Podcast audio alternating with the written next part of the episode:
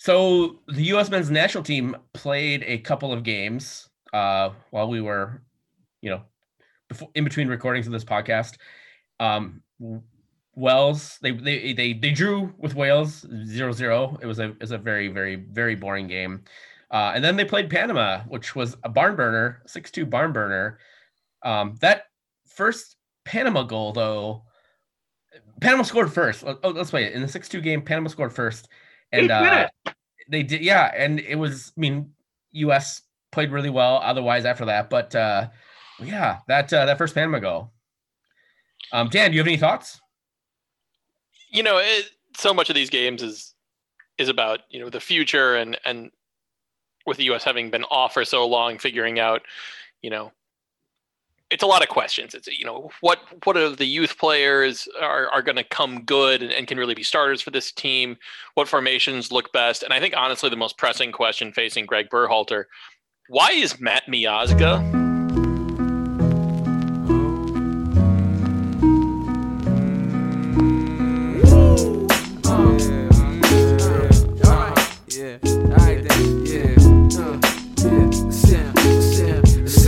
Uh-huh. Uh-huh. your mother's basement. We are the Daves you know. This is the Daves I know. You want me to be that type of dude, and I want to be who you like me to, but we both know I can't do nothing at all. Oh, yeah. You say as I mentioned, we are live from your mother's basement. Uh, her, uh, she tastes nice, so good on you for taking care of your mom. Um, we have the regular crew here. We have MJ. MJ, how are you doing? I'm doing great. How are you? Very good. Dan, how about you? Uh, doing great. Can't complain. Right on, right on, guys. Uh, so we we don't have a, a, a game to talk about this week, obviously considering it was the international break. But we do, so we're gonna we're gonna talk a little bit about some of the loons abroad, how they're doing. Um, we have four Minnesota United players playing with their national teams, so we'll talk a little bit about that. We'll talk and then try to really jump into Colorado and and we haven't really broken down Colorado too much, considering we've played them a bunch of times and it's been really weird circumstances. Uh, a tournament in Orlando, weird COVID related time. So like we're actually gonna spend a little bit of time talking about Colorado and what we might expect from the uh, from the team. So uh, yeah, so that's that game is coming up on Sunday, um, literally less than a week from today. So uh, yeah, so let's jump into it. Um, but first, if you guys are interested, we're about I think three weeks away now from the Patreon beer being ready to be distributed. Christian and I need to figure out a situation how we're going to actually hook people up with that beer.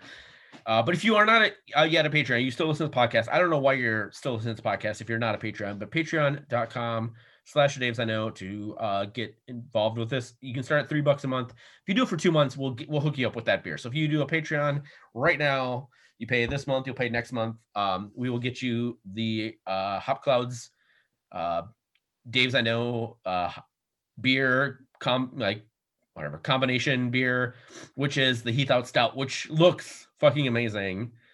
I, did I did I send you? I didn't send you guys the uh the video of the fermentation of the beer, did I? No, you were hoarding it like a bastard dragon. All right, I'm gonna throw on the Patreon this week, and I'm gonna send it to you both, both you gentlemen. It's fucking fantastic. The beer looks amazing. I'm very excited, very excited to uh to drink one or two or or five of them uh as soon as I possibly can, which probably will be in like three to four weeks. So uh, stay home, stay safe. Uh, don't go out. You know, don't do Thanksgiving with anybody. Eat a Heggy's pizza. Maybe drink some beer. Maybe some uh, delicious, delicious uh, Heath Out Stout in like three weeks. So, patreon.com slash the Daves I know to help support the Daves that you know.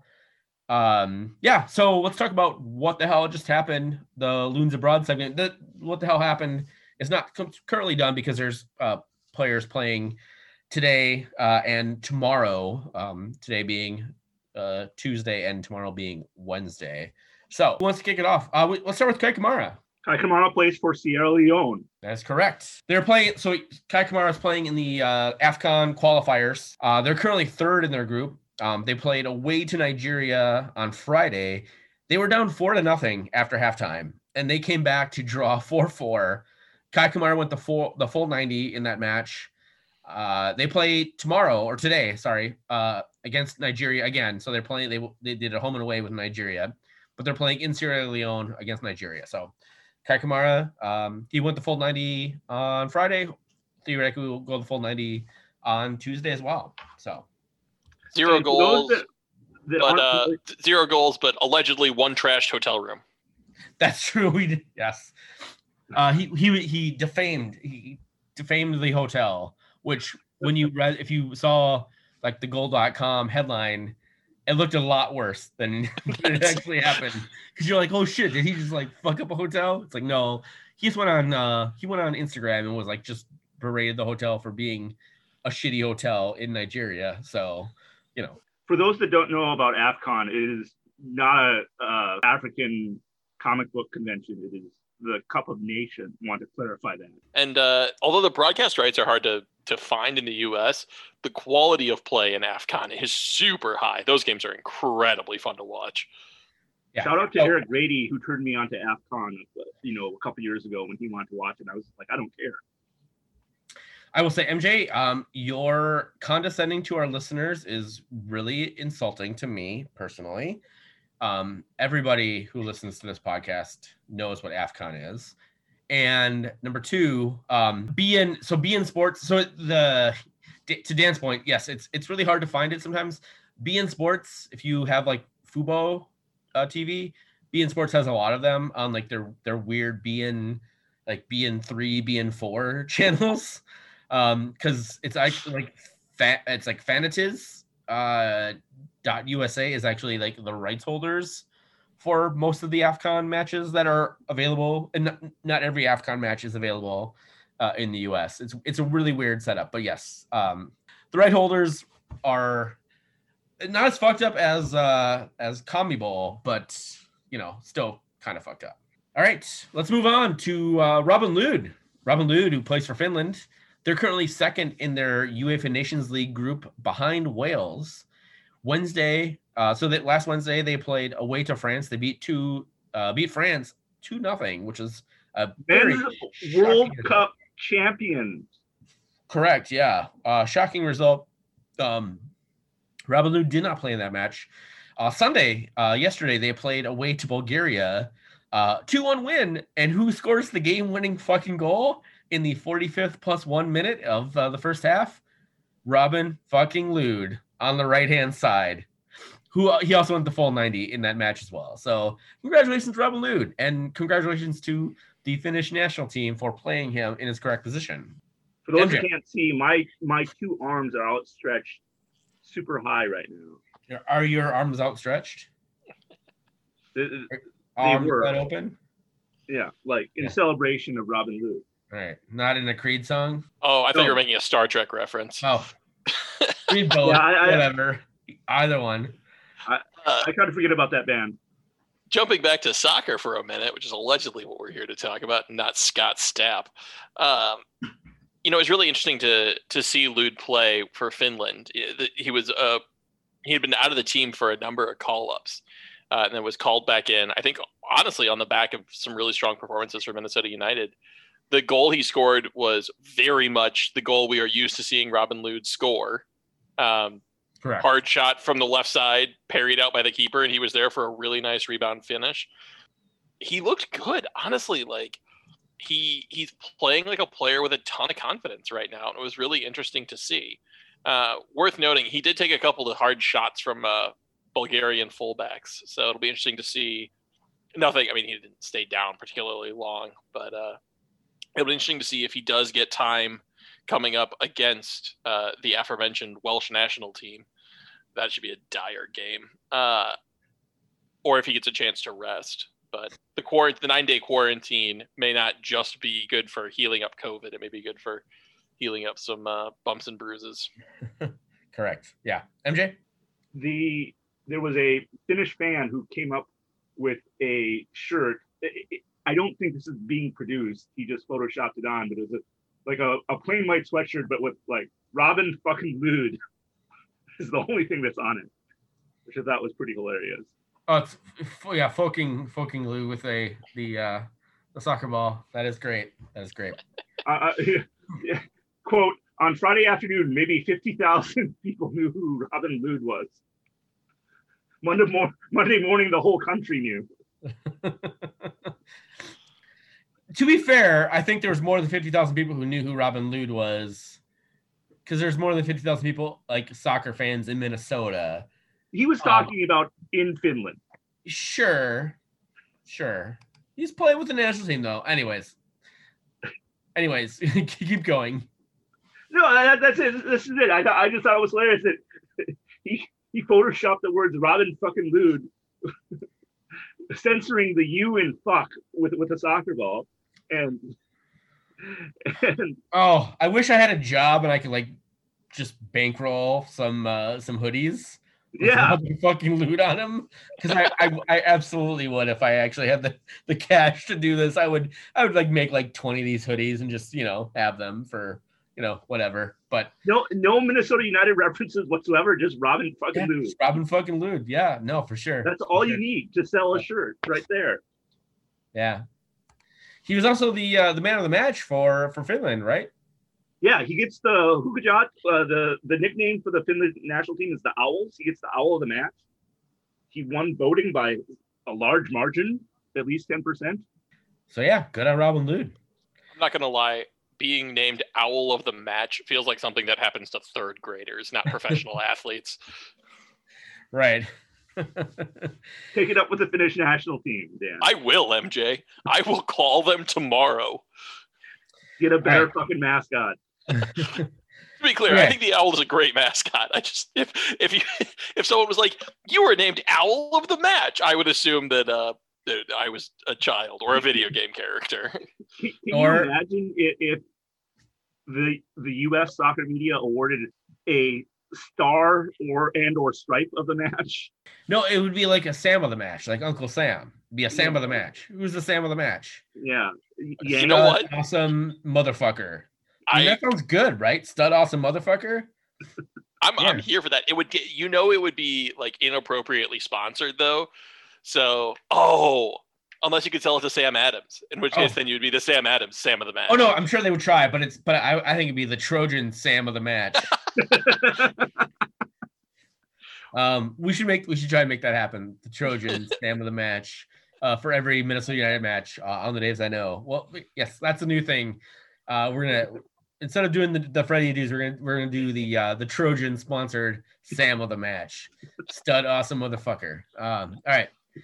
Moving along to stud awesome motherfuckers. Uh, going back to AFCON, uh, Romain Métanire uh, plays for Madagascar, who's currently second in their group. So they uh, they're well on their way to qualifying for AFCON. They lost away to Co- Ivory Coast uh, two to one on Thursday. Um, Romain Métanire went the full 90, and they play host to Ivory Coast tomorrow or today. Sorry, trying to remember podcast stuff.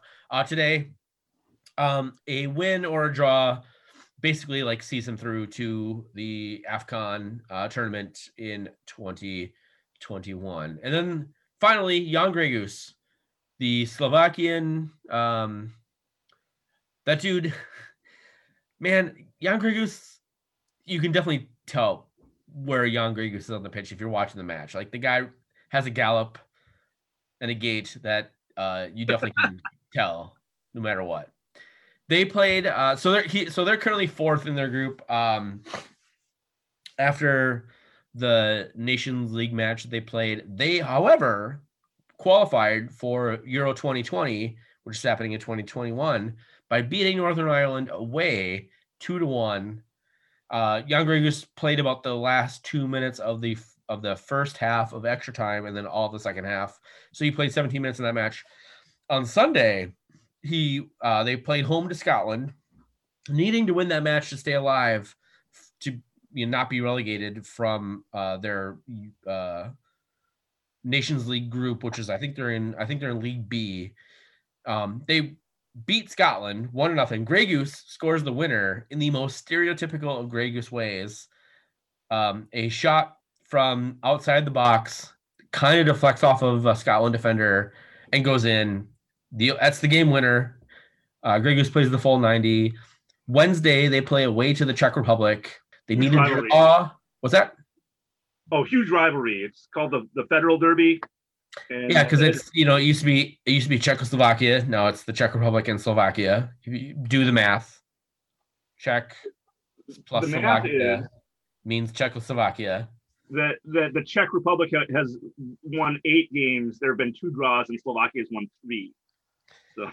Yeah, so they need in order to stay in group or in League B of the Nations League, the Slovakian team needs to uh, either get a draw and an Israel loss to Scotland by more than three goals, or a win and an Israel loss or draw to Scotland to avoid relegation to League C. So, anyways, um, you guys have any other thoughts on the loons abroad segment here?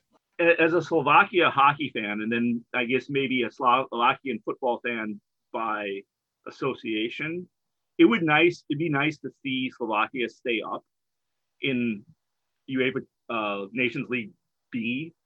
They're not going to get promoted to League A, but if they could at least stay in League B, that would be kind of I think uh, I totally agree, MJ. Um, although Scotland has played well and managed to qualify for uh, Euro 2020 slash 2021, um, where they'll play England, and that game should be fun. Um, Oh, that group is that group's insane. yeah, it, it is. Like, There are There was- several insane groups in in Euro in Euro 2021. So yeah. So Hungary won promotion, or not one promotion, won their spot in in Euro 2020, and they found themselves the the reward for all their hard play is a group of France, Germany, and Portugal, which is a little bit like winning the lottery to have your ass kicked by professional wrestlers. But you get like you get like you know like 200 million dollars, but to get, you get to get you have the shit beat out of you for like 24 hours straight. So Yeah. you know Uh, so it'll it, it'll be tough. Scotland has played very well. They're they're a lockdown defense, especially now that they have a bunch of players literally out of lockdown. They had a COVID case, not this international break, but last that kind of screwed them over. Um, honestly, the big thing I take away from from this international break is it's great to see. Like it obviously screws up the schedule, but it's still really cool to see Minnesota United players playing in Europe. Like it's kind of crazy to watch the the Finland Bulgaria game and have the announcer talk about how good Robin Lod has played for Minnesota United of you know in MLS. Like that's still that that hasn't worn off for me, and and I hope never does. But it's, it's great to see not only our uh, the Minnesota United players going and playing for national teams, but really playing well. And and this break was probably one of the better ones we've had, but still really really fun. the uh the last time that because there was actually a, a tweet going around uh i believe on sunday uh yeah sunday yesterday um where it was basically like when was the last time two loons international players scored on the same day and it, and colin solberg figured it out it was when kevin molino and trinidad and tobago played francisco calvo in costa rica in 2017 where both calvo and molino scored in the most you know like opportune of, of of of matches. But like that was three years ago and that is a that's a big thing. And we'll talk about a little bit here in a second about um the international players and what that might look like going forward for minnesota united. But minnesota united is one of the teams that has the most there's every i think there's three other teams that have four players out on international duty and minnesota united's uh, players are some of the being some of the most productive uh, right now in international. the what you don't know is that according to MJ Anon, that he said that if you score a goal in a nas- international, there will be benefits. That's fair. Um, MJ and, and and and Heath are, are very simpatico when it comes to some of their bullshit that they're spewing. So, um, all right, It, shouldn't be a surprise that they're they're joined together. let's yes, yes, it definitely is not a surprise at all. Let's jump into the big questions. Uh, so let's do Dan. Dan, we have I have- I have a question. I think Dan's question is probably more pertinent to uh, the future of the team. Let's jump. Let's do mine first though, because I'm I I threw I threw this out on Twitter yesterday, and MJ and I got into a discussion. MJ tried to change the the terms of the debate, which is not you know not cool. You know, being an asshole, whatever. So I my question was, who is the best, most unattractive men's footballer? Right. So who is the best soccer player who is a man who plays soccer, but is also the most unattractive? And I threw out Kevin De Bruyne as like the like that guy's like he leads he leads the league and like being really good at soccer, also fucking ugly as shit. Um, who do you guys have? Who who, unseats Kevin De Bruyne in the uh, best, most unattractive men's footballer? Uh, Dave's I know uh, award winner of the year. I'll I'll I'll send this guy a trophy. Honestly, I don't I don't have money for anything else, but I'll send this motherfucker a trophy. I uh I just don't think De Bruyne is that unattractive. Like Yeah, me neither. he's he's very plain, but like the the realm of unattractive soccer players is I mean that's that's high. Uh gentlemen, gonna- gentlemen, gentlemen, gentlemen, gentlemen. I just I want to point out, um, it's and I got I got like accosted of, of being like anti ginge with this thing. I'm it's not anti ginge. the guy has he's he has a really um listen i'm not an attractive man myself. I don't know how i snagged my wife. I don't really care. She thinks i'm funny as shit maybe. I don't know. Whatever. I love her to death. Um he has a very he has a weirdly angulated face and a really weird angulated jaw structure and he has patchy as motherfucking shit facial hair. It's yeah, the beard the beard is bad. and and he and he, he rocks a, it's like a mustache beard thing uh, it's which doesn't actually connect it's so it's just it's like a mustache kevin de bruyne is currently the best most unattractive footballer i'm happy to to hear other i, I there I, there's a few other ones that i would consider Wayne Wayne Rooney.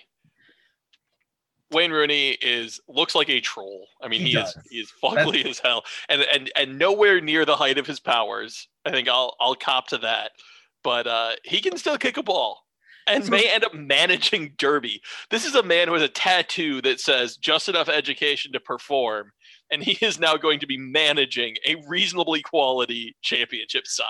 so that's so this is this is this is literally the conundrum I have because it's like, well, like you have to. So Kevin De Bruyne is clearly a much better player right now than Kevin De Bruyne or than uh, than uh, um, Wayne Rooney, right? But Wayne Rooney is way more unattractive than Kevin De Bruyne. So like, what? How how do you do like? What's the the David. Um, yes, MJ. This is why I recontextualize the question because I am thinking of players that are better or in that echelon of Kevin De Bruyne. And even though I think he has boyish good looks and is a is a handsome lad, if you will, if I can say that as someone who's not attracted to men, but as someone who can appreciate handsome lads, I could, you know, I'm looking, I'm thinking like Mbappe, you know, boyish, also boyish good looks, you know, like you can't say he's not good looking. I was thinking of other people that I could put, and I can't get other people in that echelon without going into the past. And and, and but when you go to the past, there are these people like Wayne, Wayne Rooney. I'm gonna throw two, three names out there: Andres Iniesta, Ronaldinho, and and Franck Ribéry. Those three should be at the top of any list. MJ, I'm, I'm going to stop you right there. Franck Ribéry, I will, I will, I will coordinate an argument about Frank Franck Ribéry. Um, you can't go into the past because those motherfuckers did not know how to take care of themselves, like the players who do right now, right? Whatever, like you can, you can. So it's the question was, who is the best, most unattractive men's footballer right now? Not in the past. So go ahead and you can bring your Andre in Andre Iniestas into this conversation right now of men who are playing football. Who is the best, most unattractive? And which I qualified it because I really want, I really want that unattractiveness to be a part of the equation, right? So like Kevin De Bruyne is probably one of the best footballers in the world right now, right? And he's he to me is an unattractive man. I can you can make an argument for Dan Wayne Rooney exactly being a very unattractive person, you know, who's not the greatest footballer in the world, but like maybe that unattractiveness brings him into the into the conversation. Um, Franck Ribéry, to your to your point, MJ, is a really great, you know, he's very like Franck Ribéry is very unattractive. He's definitely not the most. He's not the best footballer in the world, but when you add in his unattractiveness and his footballness, maybe it comes close. I don't know. That's I- threw it out there as a as a thought experiment, and then MJ, you tried to hijack it and do something completely different with it, and I felt really upset by that. But I'll allow you. How, how is Wayne Rooney any closer to being in the in the current player context than Andres Iniesta? When Wayne Rooney is a player manager of, of you know a Derby County FC, and Andre Iniesta is playing in the top league in Japan. Have you seen Wayne Is he Rooney? really? He looks like the uh, Premier League trophy. He's like a physical manifestation of the Premier League trophy, ears and all. I mean, handles and all, whatever. So, I don't know. So, Why was I thinking Andres Iniesta was coaching now? because he probably is, but he's probably like doing the. He's getting paid millions and millions and millions of dollars to, you know, coach and jerk off because whatever. Okay, He's also Good for you. Andre, Andres like I don't know. Sadio Mane, I can make that argument. not not as good of a footballer as De Bruyne, but pretty damn close. but the hairstyle and He's also he's not he's also not very yes, you know what? MJ, that's that MJ, that's a good poll. That's a good one. Good job, MJ. Hey, hey, yeah, Andres Iniesta is that also like honestly, when you threw that out there the other day, not he's also not that unattractive, and as far as I'm concerned, it's all. And He's listen, aged I well. this is all has aged well. this I is all think- subjective. We're all straight men, or you know, generally straight men, uh, judging other men by their looks, and you know what? Should be more of that happening in the world. But uh, yeah, I'm just I was curious. I threw it out there as like a hypothetical, and then it kind of just you know got away from me. So I would I would I would accept your argument of Sadio Mane being the best, most unattractive men's footballer right now because that is that's actually a really good it's a really good shout, MJ. So good job. Thank you. Oh, you know, I was getting Andres Iniesta and Xavi mixed up. That's all. Oh, well, Because Xavi is coaching, but Yeah. is not unattractive. yeah. Javi is Javi Hernandez is, is a very handsome lad. I don't know. I've I've really I've never really met any unattractive Spanish men. So you know, you you say Iniesta and you, you posted those pictures. They're not any more unattractive than fucking than Kevin De Bruyne, honestly. So, anyways, let's let's move beyond that. Let's move to the next uh next topic of our big questions. This is the only the other only other topic of our big question. Uh Dan, this is your your question. It is indeed. So, as we've established both last week, and we'll talk about here coming up in the, the match preview against Colorado, Loons have four players missing, uh, thanks not so much to international duty, but the subsequent COVID quarantine. Uh, Robin Lod, Kai Kamara, Jan Gregus, and Roman Métanire. So, my question is which of those players will the Loons miss the most? Because on pure skill, I think the answer is Lod, but he also has the most ready-made replacement in Ethan Finlay.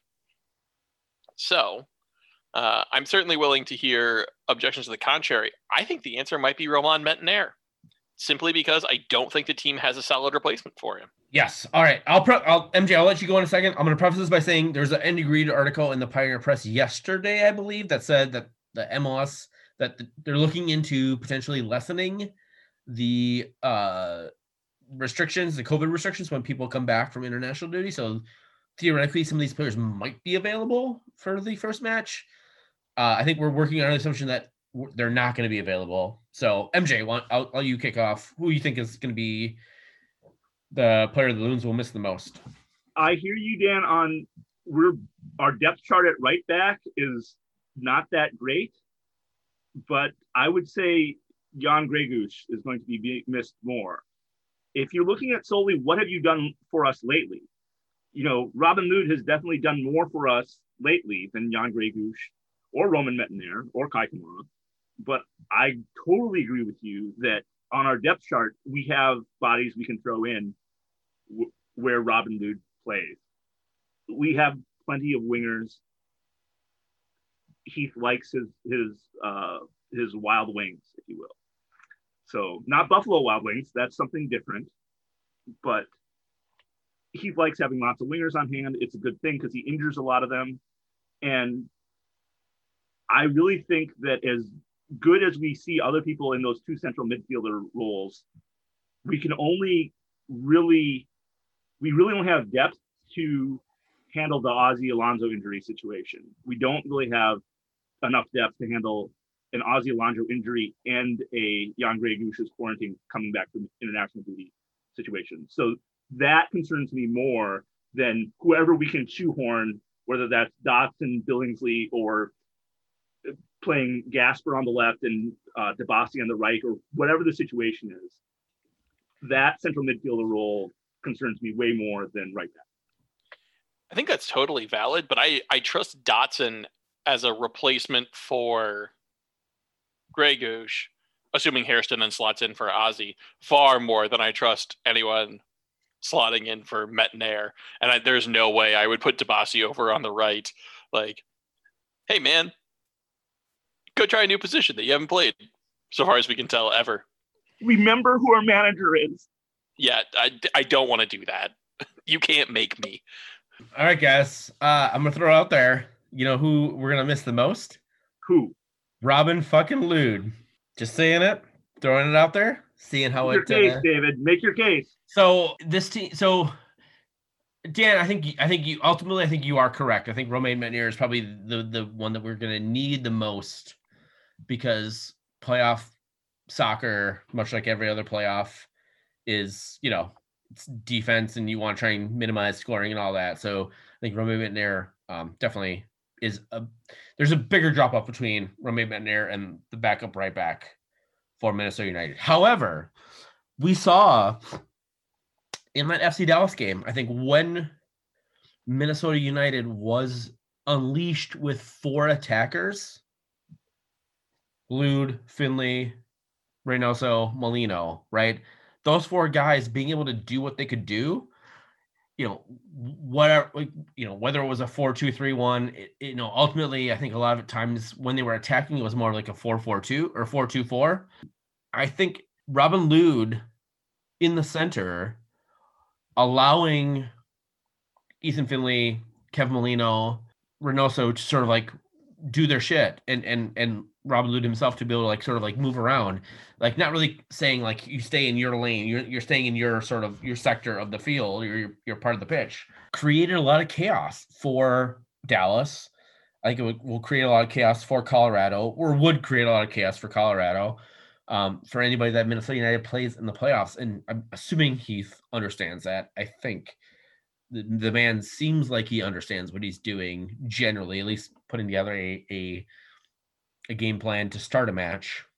I think Robin Lod is the one that will miss the most because he's good. Heath will go back to the the same sort of four two three one, people playing in their lanes and not allowing the fluid creativity that we saw against uh, when FC Dallas when they played FC Dallas last weekend. So that's I think Robin Lod honestly is my uh, is my pick.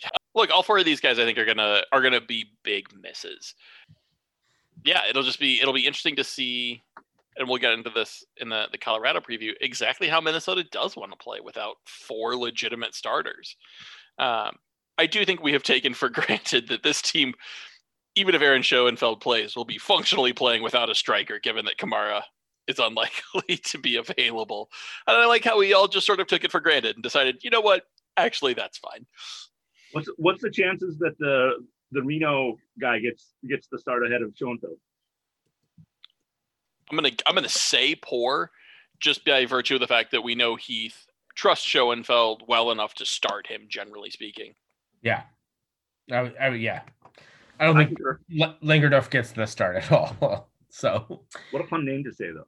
it, it's it is very fun. All right, uh, MJ, Minneapolis City, um, the Minneapolis City Minute. There was a, a thing that happened uh, last week. We talked to the Minneapolis City folks, uh, and yeah, there was a there was a town hall. There was some votes. Uh, let us in on what uh, what happened with Minneapolis City. First of all, due to the pandemic, I'm super sad that this couldn't be held at the local or some other establishment where I'm drinking, I'm sharing memories of the fun season we had cheering on Minneapolis City and seeing some people that maybe I only see like not at Loons games, but only really see and interact with at Minneapolis City games. At the same time, they did the smart thing. They had this on Zoom. It's tradition. They went over their their budget, the creative things that they did to try to sustain themselves during the pandemic as far as revenue. And it was super eye-opening. It was super fun. And they allowed us to, you know, ask questions. But maybe the most important thing were the three votes that we- got to have. The we they wanted to create stipends for coaches. David, you had a really good question regarding this vote. Do you want to talk about that? Oh, my question was how many coaches they're planning on giving stipends to. Um, as someone who, you know, working in the nonprofit sector, we do a lot of uh, you know honorariums and things like that for for people who come in and speak or, or give some work to us of their own free time. Um, I think it's important to do that because I think it, it I think you need to recognize and honor uh, people's time and their expertise and the fact that they're willing to give it to you.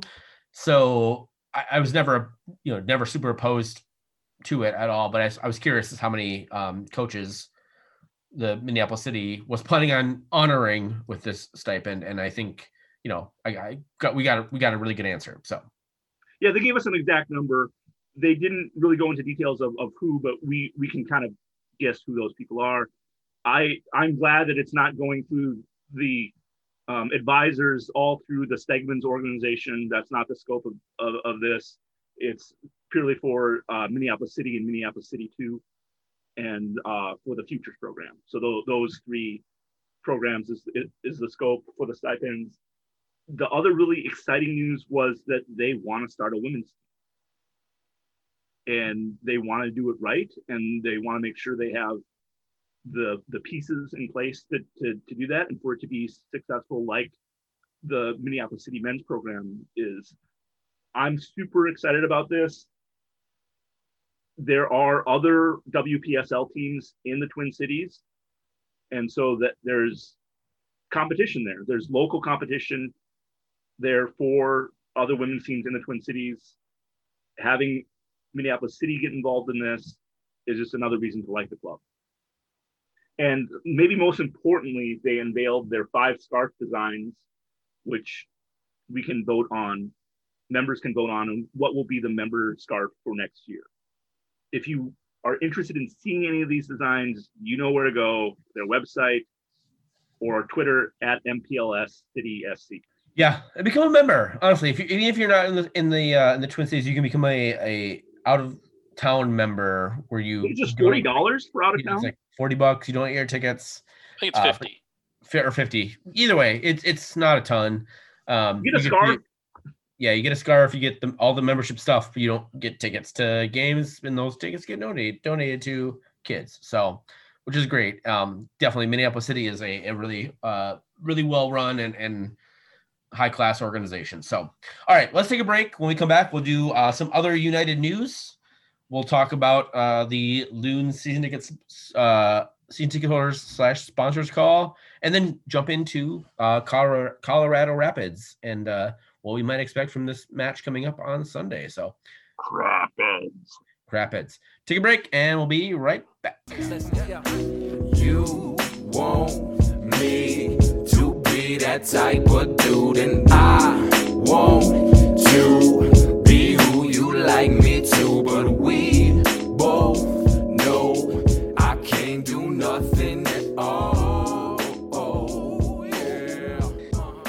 welcome back. Uh, so we'll jump into some other United news. Uh, we, I, I broke this news on this podcast about six weeks ago that Allianz Field would be a, a voting drop-off site, uh, and it was. It was great.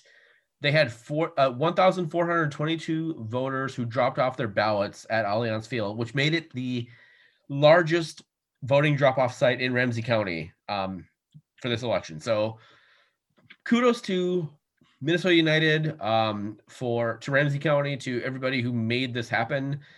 It's really fucking cool. Like that that our sports teams can sometimes reflect the you know the values that you know we like to think they share. Um, they don't always often share that because you know they're sports teams, they're owned by rich white people, but sometimes they can do really good shit. So this was a really good thing. I read an article, I think it was in USA Today or some national news like sort of write up, but it this is was actually a part of a, a much larger trend throughout the United States where sports arenas uh, and stadium stadia were being used for dropping off boats or uh, boating sites so that because there are a large amount of real estate where you can distance.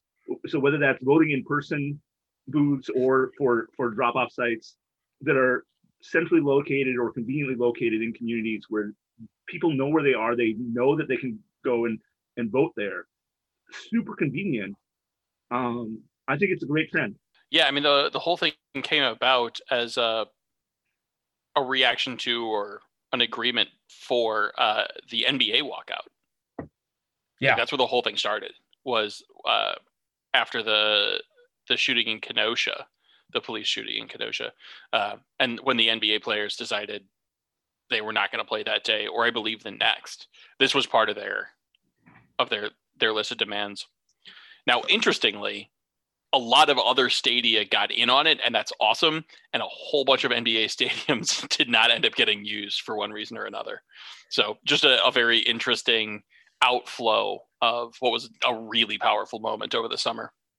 yeah it was it was interesting and um there's like uh there's been a lot actually a lot of uh stadium parking lots which have been used as covid like testing sites drive through covid testing things like uh the dodger stadium in la um has been a covid testing site for a long time actually drive through covid testing site. So it's it's it is um it, it's great to see, especially considering we know that you know where most of these owners, where their politics generally lie, forcing them to do something that is progressive is a is a good step. It's a step in the right direction, and you know we know that you know they have all the money and all the things they can do whatever the fuck they want. But I think um, making democracy happen um, or something like you know making sure people get tested for something like COVID is is better for us than it's not. So you know, I say kudos to the players for being you know on top of this and and making sure that this is a thing that happens. And kudos to the the to the front office people because I know it's not you know all the front office people are not you know crazy right wing assholes. I think there's a lot of good people in that office who, you know, front offices who are probably conservative, but generally appreciate this as a thing. And so kudos to them for putting, you know, um, the betterment of this society over, you know, their personal politics. So I think it's one thing to point out that, hey, maybe this is low hanging fruit. It's the bare minimum for an organization to do. Oh, this is really convenient. Like you- you're not even having games, so close your parking lot's open. And I say, shut up. Like, let's focus on the positives here. That these are organizations that would not have to do this, and they're doing a good thing for the community. So MJ says, "Shut up, liberals. Acknowledge your masters." Kidding. I'm No, kidding. I'm kidding. I'm kidding. I'm kidding. The negativity, David. The negativity. Right on. Right on. Um, speaking of acknowledging your masters, uh, MLS plans to start their season in March again. Uh, I think, I guess, knowing full well that there will not be people in stadiums until maybe the summer. If there's a like, apparently, you know, uh, we're not, we're not, we're not the uh, the political podcast. We're not a a public health podcast, but you know, the vaccine stuff that's been coming out the last couple days is in is is heartening. Um, means that maybe there will be some people who can get vaccines relatively, you know, sooner rather than later.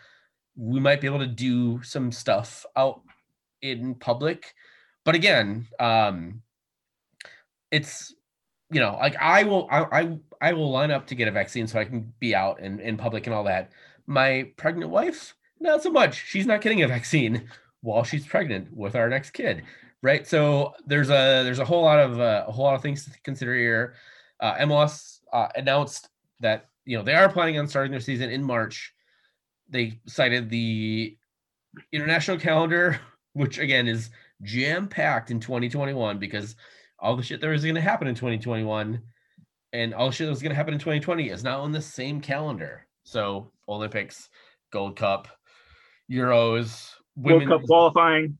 yeah, World Cup qualifying, women's Euros, um, all those things are now happening in the same 2021 calendar. So, you guys have any thoughts on on MLS starting their season in March? I I would I assume that most of the owners of MLS franchises realize, or at least I I hope they realize that there's not going to be fans in attendance at least until probably maybe July or August. But again, we we have fans in stadiums right now, so who the fuck knows?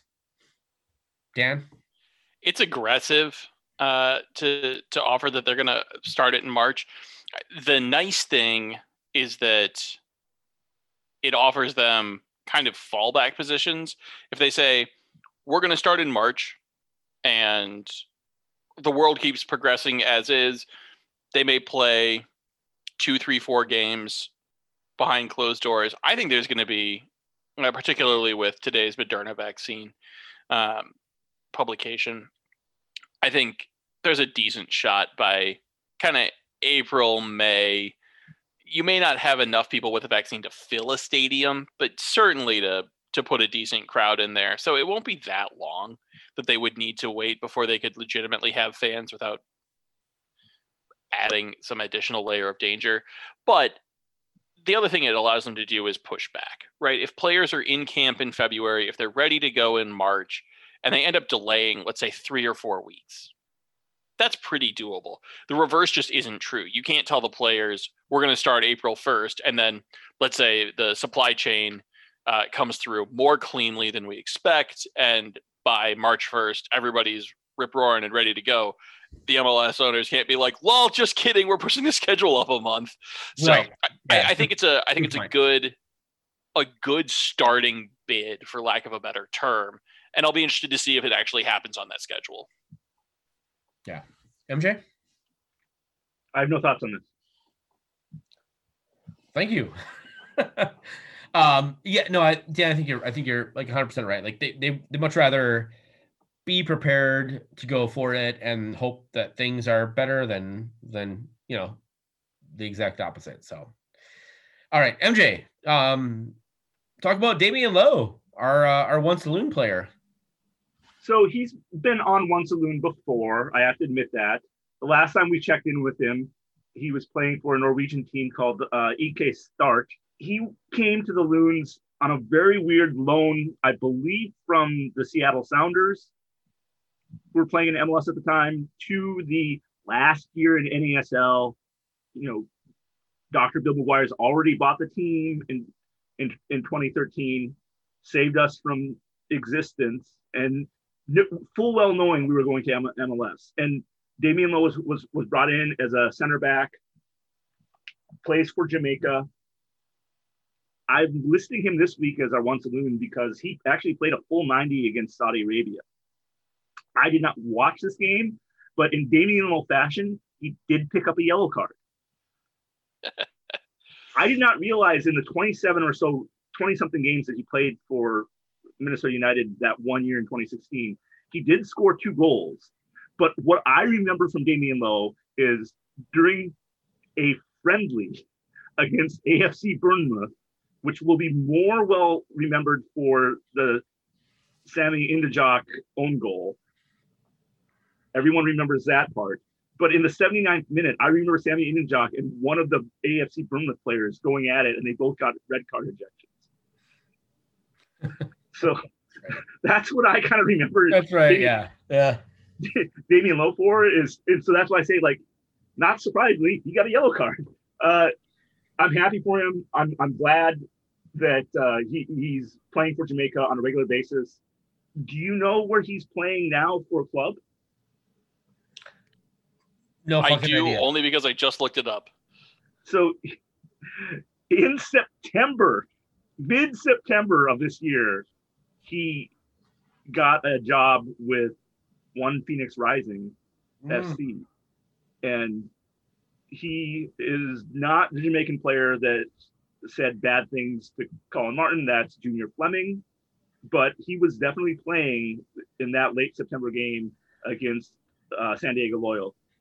So uh, he helped them, you know, win a, ch- a championship, if you will, in, in USL.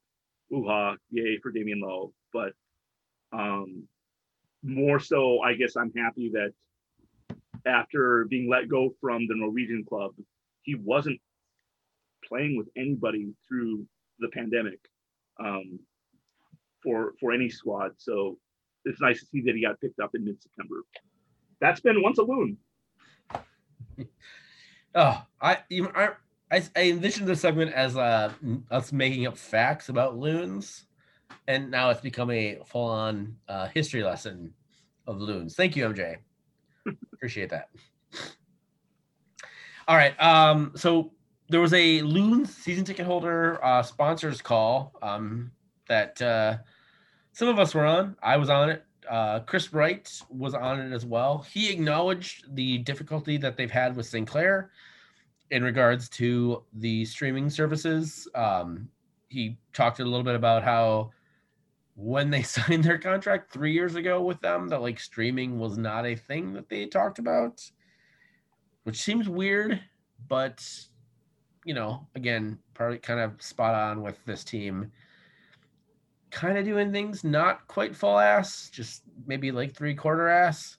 Um, mentioned that their contract with FSN is up now after this year. They're investigating new venues and investigating the streaming stuff as well. Like I think the the impression I got from the call on Friday or on Thursday of last week was that that they like realize that streaming is a a large and he said like 30% or 20% or something like that he said a, a very small percent but i'm I, I think they actually realize that there's a lot more people who are who stream this team vis-a-vis a, over the top uh, streaming service than actually subscribe to cable so I think that's something they're definitely considering. Um, they're investigating a new venue. The MLS, uh, the MLS um, contract is up in 2022, uh, which is right after the the Qatar World Cup, and I'm sure that there's gonna be some, you know, they, they- I'm sure MLS would love to tie in all of the teams to a sort of a you know nationwide contract, something like the NFL has, where certain games are on certain streaming sites or certain you know channels or whatever. Who knows what what happens with that? But I would I would wager that the whatever whatever MLS does, whatever Minnesota United does in the next two years will be sort of very short term. Um, that's my takeaway from that. Uh, Wright also mentioned that there's an analytics team that is working with Minnesota United, and they have been and are continuing to do uh, analytics work, particularly related to scouting, uh, and that they are developing their own metrics and software. That was, this is something that actually um, I thought was interesting because I didn't really consider this. I thought you know Minnesota United was you know whatever they had some analytics people, but I didn't realize that they had a team that was working on this. Do you guys have any any thoughts on either the either the FSN stuff, streaming things, or analytics? on the streaming part, I will just say that one thing that is talked about is kind of a generational gap or generational difference of more younger viewers wanting streaming rather than cable or satellite. Another thing that's not talked a lot about is class or economics. And for some people, you look at what's out there for cable packages from a cost standpoint and what's a streaming service costs. Let's say you get Disney Plus, Hulu Plus, or Hulu and, and ESPN Plus for you know 12, 13 bucks a month. You know, there's a huge cost difference there between 50 to 80 dollars a month and six to 15 dollars a month. And so Minnesota United hasn't been very good at addressing class and economical economic differences just in general and i can say this from a season ticket holder standpoint but hopefully that part of the conversation is is being discussed as well Yeah, I agree with that. Um, mostly, I'm just happy to hear the team actually considering streamers as something they need to be concerned with. It's a little bit a day late and a dollar short, but it's also better late than never. On the analytics piece, I'm again, I'm glad to hear the team is working on that that side of things. Uh, and scouting is, of course, the place that it makes all the sense in the world to be investing time and time and treasure. One thing that would be really interesting to me, and I sincerely have no idea how these conversations go, but we know Adrian Heath has been more involved in player acquisition over the last uh, sort of 12ish months than he was in the the years prior. I'd be really interested to know kind of what his approach to analytics are. If if he's skeptical but willing to listen, if he's totally the old school guy who boos the nerds as soon as they start talking and like flicks pencils at them, or if he's secretly one of those coaches who is incredibly analytically minded, doesn't obviously can't put the stats together himself, but is has full full belief in an analytics team. And I, I truly I could see any of those being true. So, you know, one of the things that we know from the baseball world where analytics have a little bit of a stronger foothold is it's all well and good to have those people and even if they're super talented, but if you're not listening to them, then it's just kind of a waste of money. And that's something that the team will never never comment on publicly obviously. So nothing but speculation. And not even really that, just a hey, I wonder I wonder how this piece fits fits in. So I'll throw out there. So Heath was also on this call. He said nothing of consequence. Um, because you know that man never says anything of consequence. However, I I I get the impression, Dan, when you mentioned this, uh, that he is he so is he someone who like listens to it and doesn't actually like embrace it fully, but like understands that maybe he should listen to the. I think I think he's more of that that model, right? I think. Um, and that's maybe Mark Watson. You know, he trusts Mark Watson. I think Mark Watson maybe believes in in the analytics stuff, and so he trusts Watson to do the work that he needs to do. He tells him what he wants or what he envisions, and Mark Watson, you know, finds the thing within the you know analytics sphere that makes sense for Minnesota United. Uh, he, I mean, he mentioned he specifically mentioned it related to Bebelo uh, and to Reynoso, and um, he didn't mention specifically like Dan, like you have mentioned on this podcast several times, like we had a Reynoso hole in our offense, and then we had a Reynoso fill it in. Um, he said that in in less words, uh, and and not as like um emphatically as we have acknowledged. We had a gigantic fucking Reynoso hole in our offense, and then we filled it with a Reynoso, and it makes a lot of sense. So I think they, so I think Keith is, you know, I don't, and I, I will say, as someone who's, you know, I'm driving still, I'm still fucking piloting the uh, Heath out train um, recklessly towards a a cliff. I'm gonna, I'm, we're we're going off that fucking cliff. The man has done some shit that makes sense, and you can acknowledge that he's made sense, and uh, still acknowledge that he's a terrible human being and a gigantic piece of shit who's not like shouldn't be our coach anymore. But he's done some good shit too. So, you know, I don't think we have to go down the terrible human being path, but I would say that I no, no, you know, no, he is. He's a terrible human being. I'll, I'll, I'm gonna stand by that one. let me just say this: the the whole focus on we're going into our own stadium in Allianz. We need to put some focus on our spine and the the defense, and so we're going to get an Ike Opara, we're going to get a uh, Ozzie Alonso, and then we're going to bring in someone like a, a Métanire and a, and a Gregus first, right?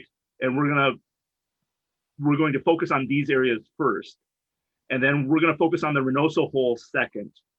Now, whether this was a conscious decision or just what they could do given their budget and transfer windows, just the reality that is players being available, I don't know.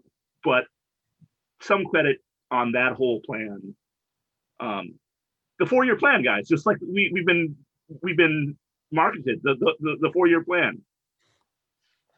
That's worked to some extent. Right, right. Um, yeah, the the four year plan that was a three year plan, which was not a plan at all. Uh, I'll just I'll just throw out there. Uh, I want to I want to end on this. Uh, so Tyler Miller came on. Tyler Miller, I think, was uh, not expected to be on this call because he was like dressed up to the nines, uh, going out on a date with uh, his uh, I think his wife or girlfriend or somebody, you know, his partner. Um, anyways, the, the call got started later than I think they expected, uh, and then Tyler Miller was like basically uh, so Cal Williams uh, hosted the call, and he basically just asked Tyler Miller a question about whether like what he was doing if he's going out, and Tyler Miller was like, "Oh yeah, I'm going out." Also, the team, da da da da, and then he just he dipped. Uh, James Musa, Hassani Dotson, and Dane St. Clair also joined the call, and they also you know they answered fan questions, which was great it was it was good. It was a good time. It was about an hour, a little over an hour. Um, and you know, especially with the way things are right now, it's great for the team to do something like this. I wish they would have had done more of these things, not just like end of the year. Oh, hey, we're going to the playoffs. Rah rah rah, bullshit. But you know, it is what it is. So You can't have the season ticket potluck, you know, that happens every year. That's not going to happen. that th- that was this, buddy. You yeah, missed it. yeah, exactly.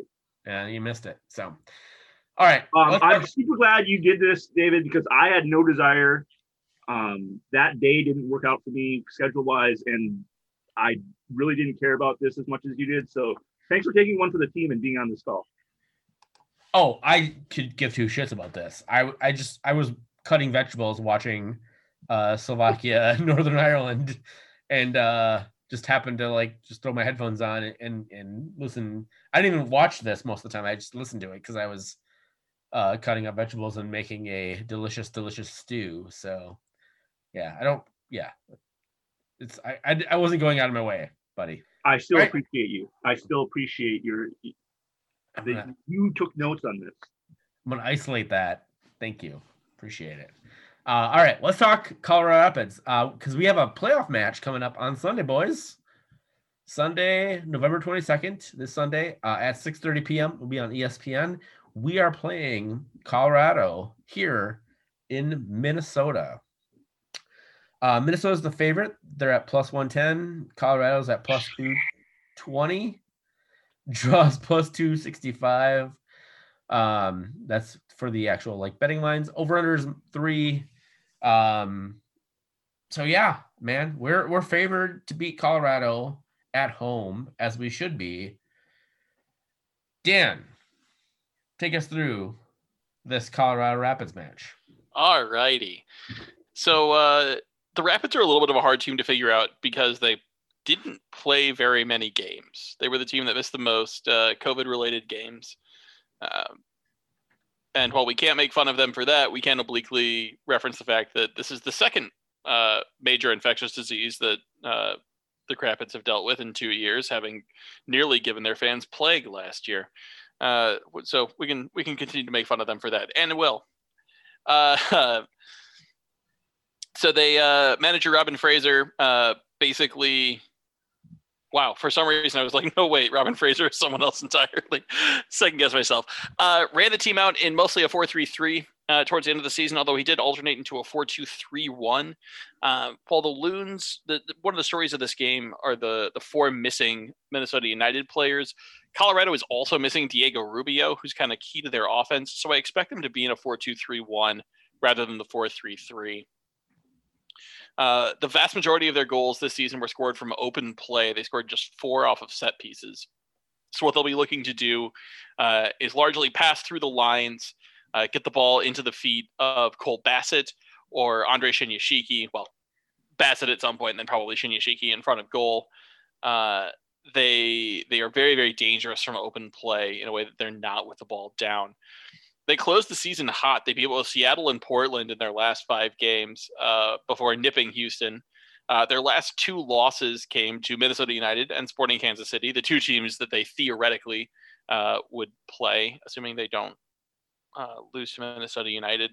Interestingly, in those last three wins, they were flagged for offside just one time. They they timed their runs extremely effectively, um, and the the ball moved fairly fairly fluidly from left to right until they were able to to find the through pass.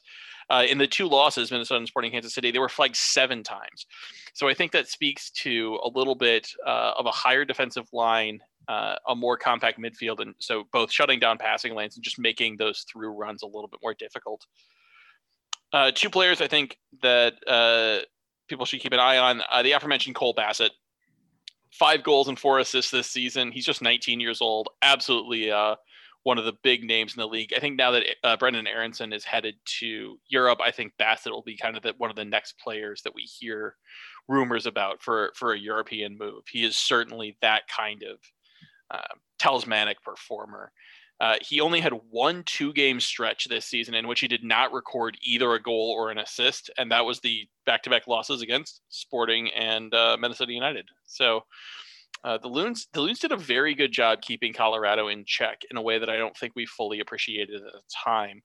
Um, the other player I think uh, people should keep an eye out for is uh, Younes Namli uh, who doesn't necessarily appear on the score sheet quite a bit, although he had a, a game earlier this summer with two assists.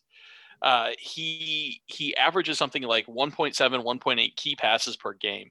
So uh, hockey assists is another way to look at this. He's a guy who produces the pass that produces a shot.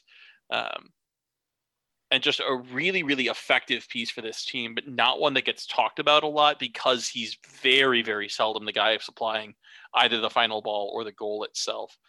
Uh, he's definitely the player who is whose timing on those through balls determines whether somebody is called offside or whether they're then threw in on goal. So if they it, whatever the loons can do to sort of knock off his timing, whether it's change up markers on him frequently or just really clog his passing lanes, uh, is is what they'll need to do. I think to to really put together a strong defensive performance in this game. The last thing I'll throw out here, random fun fact. Uh, so if you guys remember at MLS's back, Colorado got two red cards, uh, not just in the same game, but like in really, really quick succession. Uh, same half. I want to say it was within like the same uh, 10 minute period. You guys remember that? Yes. Against Kansas City. Yeah. Yeah, yeah, yeah, against Kansas City. You want to guess how many red cards Colorado had for the rest of the season, including second yellows? None.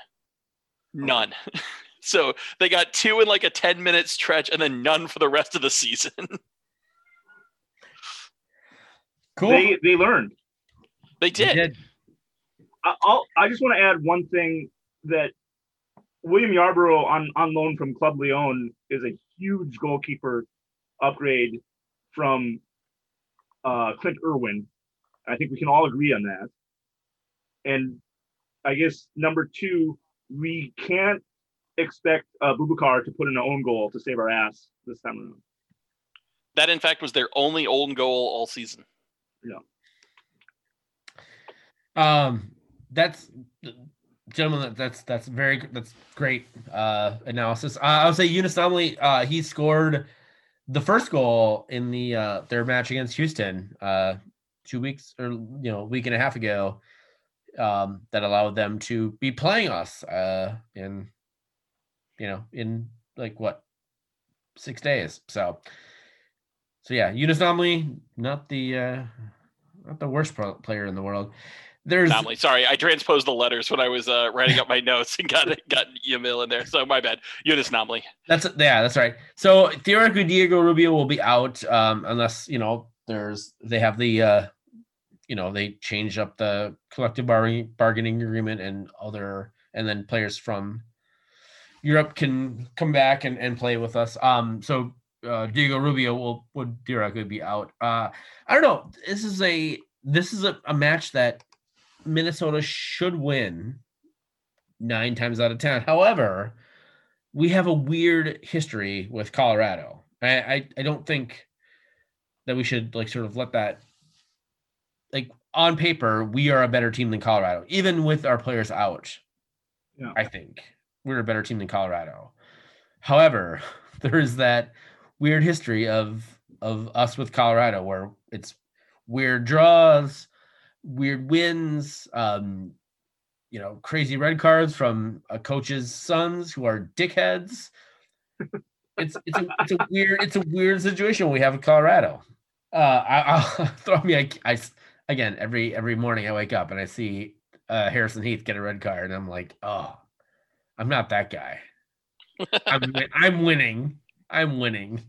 So, uh, do you guys have anything else to add on uh the Colorado Rapids players, coaches? Uh, I just remembered one more thing. Yeah.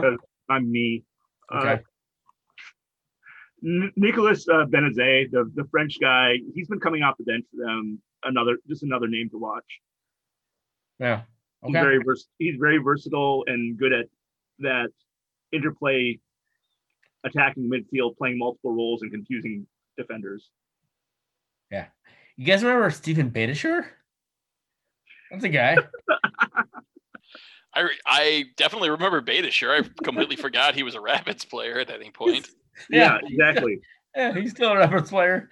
Um, yeah, so I, I'll, I'll sort of echo echo Dan's uh, comments. So I'm I'm most concerned about Andre uh, Shinyashiki. yes.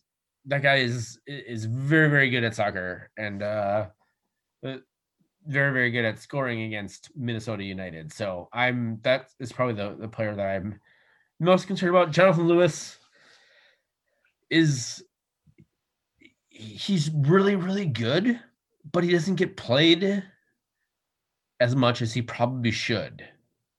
And I don't I don't 100% know why that is. So I don't know. That's that's my my two thoughts on uh Colorado. So Well, and interestingly, I mean, Lewis Lewis did start against Minnesota the last time these teams played and looks terrible. he did, yeah. He did not have a good game. He did not. So, all right. So, Dan, how should Minnesota United play Colorado? Assuming that we don't have any of our international players for this match. You know, I want to say to recreate what they did against Dallas. You know, hold possession, really let Reynoso have the the space and, and time in the midfield. But I think what made that so successful was the element of surprise. Excuse me, the element of surprise. Um, and I just don't. I don't know that you can do that two times in a row. So I think defensively, uh, what the team needs to do is really stay compact. Uh, don't give Colorado the ability to sit in the attacking third uh, and let Namli or Bassett or some of these other guys really pick their pass. Um, Colorado is much, much better offensively than they are defensively. So um, I think Minnesota does need to think about playing with possession, um, isolating Reynoso on Jack Price as much as possible because uh, I, while I think Price is a decent defender, he's not particularly mobile. That's not his giftedness. Uh, so I would take Reynoso in that battle pretty soundly. Um, yeah, I think I think hold possession. I think a high defensive line is worth trying. I think, uh, I, and this is you know completely counterfactual. If Adrian Heath were willing to change up a game plan uh, at the first sign of weakness, I would definitely start with a high line and just make sure that Colorado wasn't getting good success running in behind. Uh, jumping back to the real world, I, I still think it's worth trying, um, just because you've got to do something to stop that passing, and Colorado is much more likely to play through than over or around. So yeah, clog up the midfield and and hopefully try to retain possession. Um, honestly, I think a lot of this depends on whether or not Hassani Dotson is healthy enough to play a full 90. If he's sitting in Grey Goose's spot, I think this is a pretty functional strategy. If the the Loons are, to MJ's point from earlier, trying to come up with a an offense defense strategy with two brand new central midfielders, they may need to simplify the game plan a little bit. MJ? I like the compact idea more than I like the high line idea. The Dan, you raised an important point about their timing their runs really well and getting behind. And you can do that timing run thing and staying on sides on a high line just as easily as as you can, or even even easier than when you're you maybe are lying back. So I would like to them maybe play a little bit more prevent on their back four, but the compacting not not making them go through the middle, like shutting that middle down and making sure you are forcing them to go over the top or around around the outsides. Make them try to play to their fullbacks or their wings and and you know turn that corner around the outside because their their passing through the middle is, is very good. And so can we can we shut that down? I would say this: if we had Ike Opara, I would be very much more comfortable running that high line and kind of watching for well-timed runs and making sure we don't get our um, make sure we we're covering our ass, if you will. Um, offensively, I think Dan's spot on. Play with possession. Don't let them get get the ball, and try to have that same sort of interplay. Whoever's up top have that same sort of interplay with Dallas, where people are cutting and shifting positions and confusing the Colorado defense, and in a way that allows us to maintain possession, even if we're not getting the ball in the most threatening spots. If we can keep the ball out of the Colorado attacking feet, that'll be better. Fair points. I think we should just score three goals. It's a bold strategy. Yeah. It didn't All right. work for Wait, wait, Ni- it didn't work for Nigeria. I'll throw that out there. That's true. Did not. Um, all right. I appreciate the simplicity, David. Yeah, no, you know, I I I think Boxall will be back. Theoretically, I mean theoretically, Boxall will be back. So Boxall Aha. Um, I don't know, man. I, I just I think you got you got to throw everything forward. Like we don't have we, assuming we don't have Gregus, we don't have Kamara, we don't have Lod, we don't have uh you know um Métanire. Just throw it all fucking forward and you know score some fucking goals or don't. So either you score goals or you die. That's you know. Sorry to be uh fucking you know Rocky Four on you, but score do- score goals or die. I don't know. That's that's it. So Are you suggesting Uh, running like a three-four-three and just bombing everybody forward? listen, man. I I uh a four four two. Let's fucking go. Like, Who do you Yeah. put up? Who do you put Four- up with Schoenfeld as the other as the other? Who's your two? Uh, Reynoso? no, no. Uh, I have four up top. I have two in the back. Oh, okay. Oh, so two-two-four Oh, sorry, or two- sorry, two-four-four. Yeah, two four four. Sorry, sorry, MJ. Uh, you you are correct. Yeah, two four four. Score or die, motherfucker. Dan, thank you so much. If you were, if you could just be at Blackheart and translate David E's for me on a more regular basis, I would really appreciate that. Yeah, no, I- sorry. I If know what- that's not going to happen, but you being able to translate David E's to me is just a huge benefit of this podcast. I'm happy to help. I'm either I'm either yeah either like I am a socialist and I also want to steal all the goals from people. So um so a socialist. Well, All right. goal, goals change games, like a great Yeah. coach once said. Goals, goals change games. A, a very a very a very uh small man said that one time. A goal goals change games. So all right, who wins? All right, hey guys, are we are we gonna win this fucking game or not? Let's go. Dan, who you got? I don't have a clue. I really don't. Like uh, like you said earlier, and I totally agree with it. Minnesota United should win this game. They really, really should. Pick pick Um, somebody, motherfucker. Ah, don't make me do this. I've been wrong all season. Do it. Pick somebody. Go. Fuck it. Dan, I'm picking. one. I'm picking the Rapids, and I'm gonna All be right, wrong. Go. MJ, who you got? Minnesota wins uh, 3 2. All right. I It's am over. not going to pick anybody because, you know, whatever. Oh, you bastard! fuck you you. can't No. bully Wait, wait. Minnesota United wins this fucking game, buddy. San Jose wins the other game, and we are going to be playing San Jose in the uh, Western Conference uh, semifinal. So fuck you. Yeah. All right. we have some, we have some questions. Uh, Sean Rabel asks, "Would you rather start Lod on the left or listen to the president's file? but Listen to the president. He, yeah, in uh, lower lowercase p. President file baseless lawsuits for two more months. So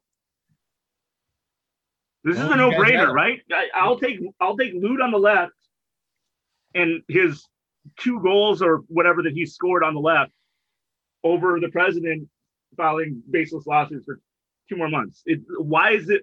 Why is this even a debate? Dan, I mean, realistically speaking, both of these things are going to continue happening. So I by by choosing one and getting to exclude the other, I think that's a win for me. Uh, right. yeah, you, you know what? Lower lower stakes. I'm still going to take Lod on the left because I can privately like be frustrated by that and not worry about it overthrowing democracy in general. you guys are you guys are fucking idiots because the answer, the correct answer is listen to the president file baseless lawsuits for two more months because they're baseless lawsuits. They're not going to win. However, we are not going to win with Lod on the left. We will win with Lod on the right. And so I will I will I will suck it the fuck up and listen to that dumb motherfucker talk for two more months for victory for Minnesota United. So you guys you guys are assholes. You guys are are, are lefty republic or lefty uh uh fucking whatever anarchists. Whatever the fuck you lefty anarchists are. Um fuck you. I choose Minnesota United. I choose victory and I choose uh, listening to our dumbass shit president for two more months for victory, guys. You, oh, I, I feel really bad about your choices right now. I just the stakes are high, man. That's I know. You chose you and you chose wrong. So I you know, it is it is what it is. Um you guys can always rate and review our podcast on whatever podcast feed you listen to this on, especially on Apple or uh Stitcher, I guess. I I don't know. I don't fucking know. DavesandO.com, uh patreon.com slash DavesandO. If you want to get involved in that really awesome beer, patreon.com slash DavesandO always at TDIKMN on Twitter. I'm at Texas Ower. Dan is at D Wade. MJ is at MJ Matsui. Bill, who I tried to get on the podcast tonight, just never responded to my text at Bill underscore McGuire. We're gonna get that motherfucker back on this podcast. Um, we have been the Daves you know. This is the Daves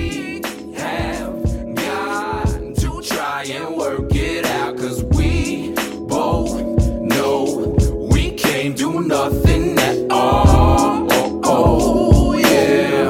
Oh, oh, oh. We get, we, we, we do our thing, son. Long as you do yours, land here become fecund. Yeah.